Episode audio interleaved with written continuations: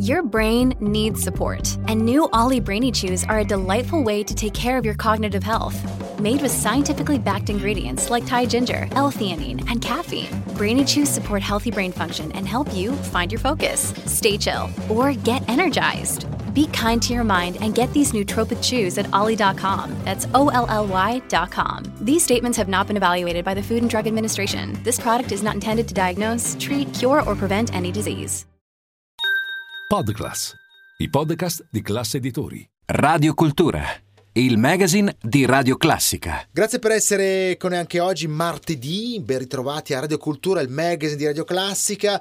Come sempre con me, con Luca Zaramella. Siamo fino a mezzogiorno e poi torniamo alle 21. E poi saremo anche in podcast per Podclass, i podcast di Class Editori. Tanti argomenti, arte, enogastronomia, ospitalità, segnalazioni, ma soprattutto grande musica, con questo bellissimo concerto al teatro alla Scala. Prova aperta per Comunità Progetto, dirige Vasily Petrenko con violinista Isabelle Faust. Abbiamo con noi la referente del progetto Insubria 3D, cooperativa Comunità Progetto, Cristina De Michele. Grazie per essere con noi, benvenuta su Radio Classica. Buongiorno a tutti. È domenica, giusto? Quindi insomma manca poco, eh? Manca poco, siamo pronti, siamo molto onorati che la Filarmonica della Scala dedichi una prova aperta, certo, al nostro progetto. Ci piace pensare che cultura e sociale possano camminare a fianco, e questa è una cosa molto, molto bella, insomma, siamo molto, molto felici di questa esperienza. E certo, noi di Radio Classica siamo molto, molto contenti di come la grande musica possa aiutare e sostenere progetti interessanti, differenti, ma partiamo dal vostro, magari spieghiamo un po' quello che fate e chi siete, prego.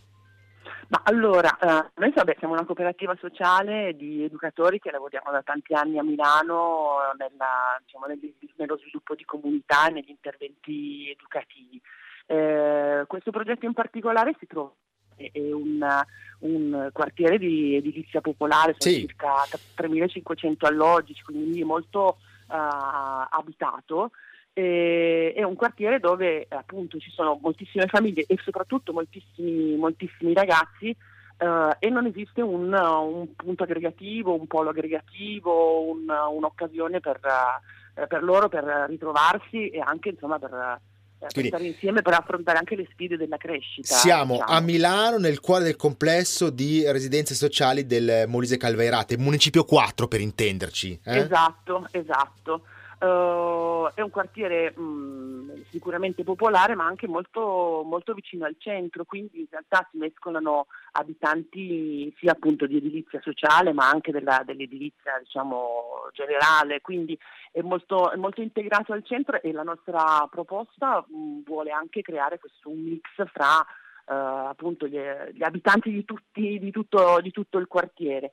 Certo. L'idea è quella di offrire ai ragazzi un luogo di incontro. Abbiamo fatto diversi lavori di progettazione partecipata con i ragazzi, e loro stessi ci chiedono in qualche modo una casa. Certo. Spesso le case popolari sono anche molto piccole, e quindi anche soprattutto per gli adolescenti, i giovanissimi, una casa, un luogo dove stare, dove passare il tempo.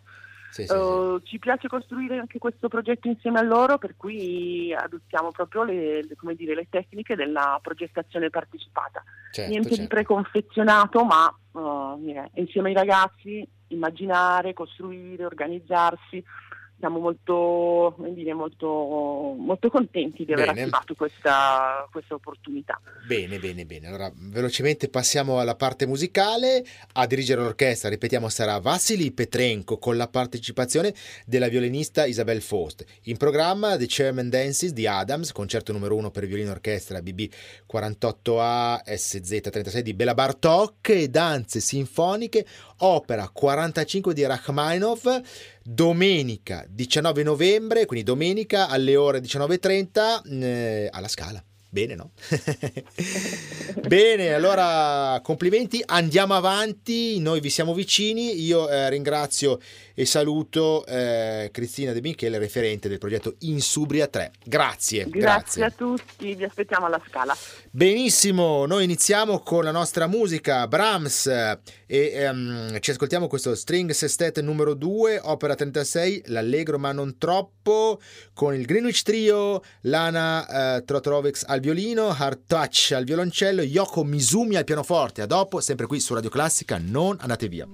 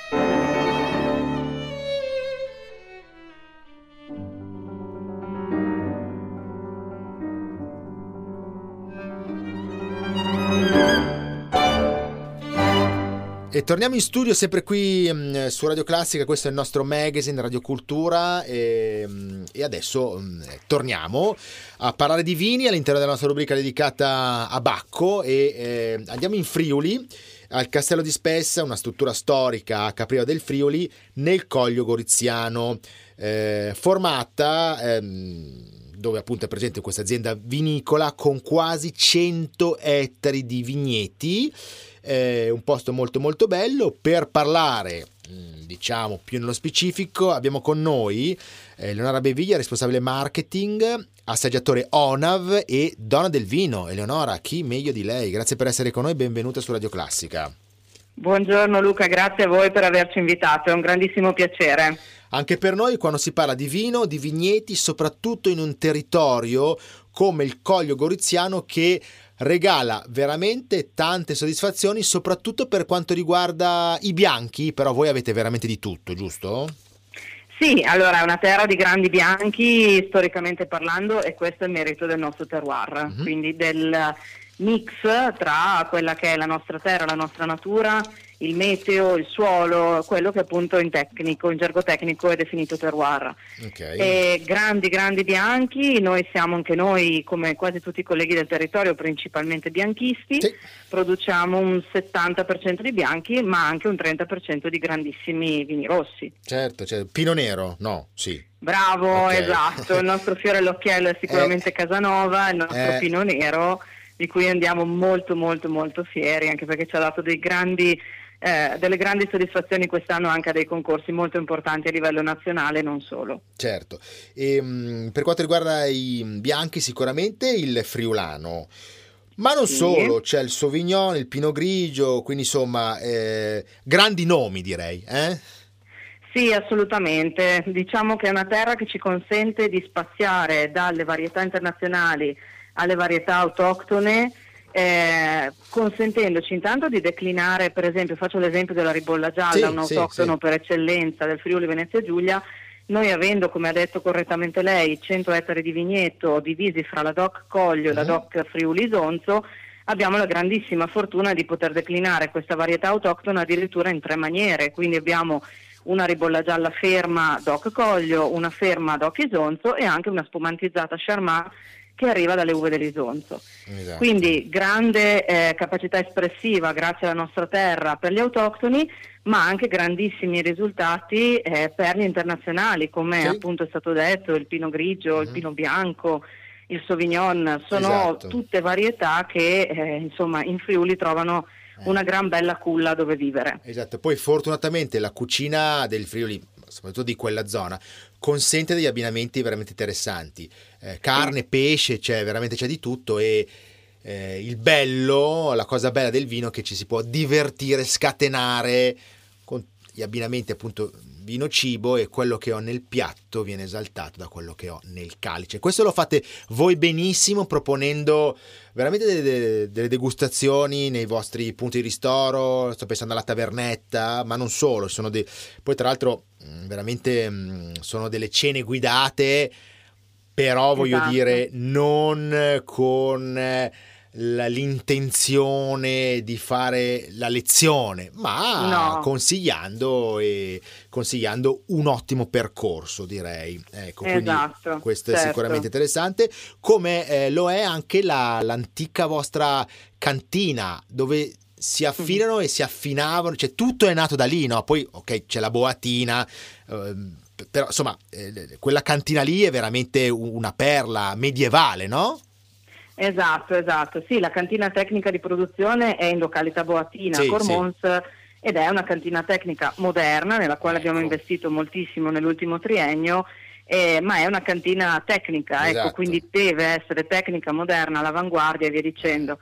La chicca sicuramente è la cantina medievale che, come ha giustamente menzionato, utilizziamo invece per l'affinamento e per l'invecchiamento dei nostri vini.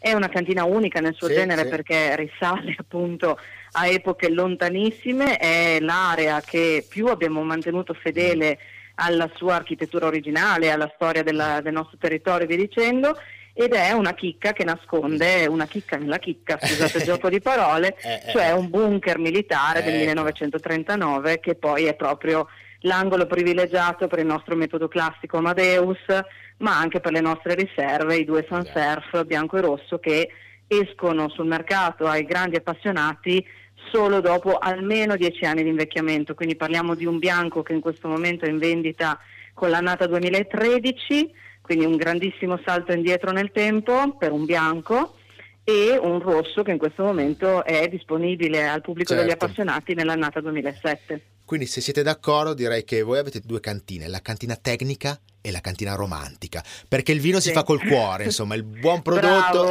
quindi avete veramente di tutto al Castello di Spessa. Info sul sito castellodispessa.it a Capriva del Friuli sul Collio Goriziano. Grazie Leonore, complimenti e un saluto a tutti. Grazie Luca, buona giornata, grazie a voi. Perfetto, e noi torniamo alla musica di Brahms con questo String Sestet numero 2 opera 36, ascoltiamo Lo scherzo allegro non troppo, ci ritroviamo dopo per la seconda parte del nostro magazine, non andate via.